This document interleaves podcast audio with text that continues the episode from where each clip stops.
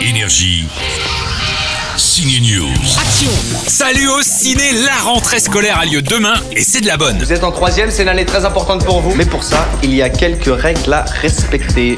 Il y a quelques règles à respecter. Après le film Patient qui racontait les suites de l'accident du slammer Grand Corps Malade, voici son nouveau film qui nous plonge dans une troisième d'un collège de Saint-Denis en banlieue parisienne. T'es arrivé en retard à cause de la grève. Ah oui, il y avait la grève. C'était une grève Air France et t'habites au bout de la rue. Non, j'avoue, celle-là, j'ai un peu abusé. In the middle of the night. La vie scolaire a été tournée avec de véritables élèves et habitants d'une cité de Saint-Denis. Le résultat fait très réaliste, ça sonne donc vrai et c'est souvent drôle à ne pas manquer. Déjà qu'on est dans une ville de Kaira, dans un quartier de Kaira.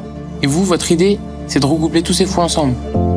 C'est ça votre projet pour nous Demain également, le gardien favori du président américain est de retour en salle. C'est quoi ça Des chauves-souris Des drones Des drones Bougez pas Revoilou l'acteur Gérard Butler dans La chute du président, cette fois dans un rôle à la Jack Bauer, à la fois pote et garde du corps musclé. Faut qu'on plonge, monsieur Aspirez C'est la troisième fois que l'acteur incarne Mike Banning, le sauveur de président. Cette fois, l'ange gardien de la CIA va être accusé de comploter contre le chef de l'État. Mike Banning, vous êtes accusé d'avoir voulu abattre le président des États-Unis.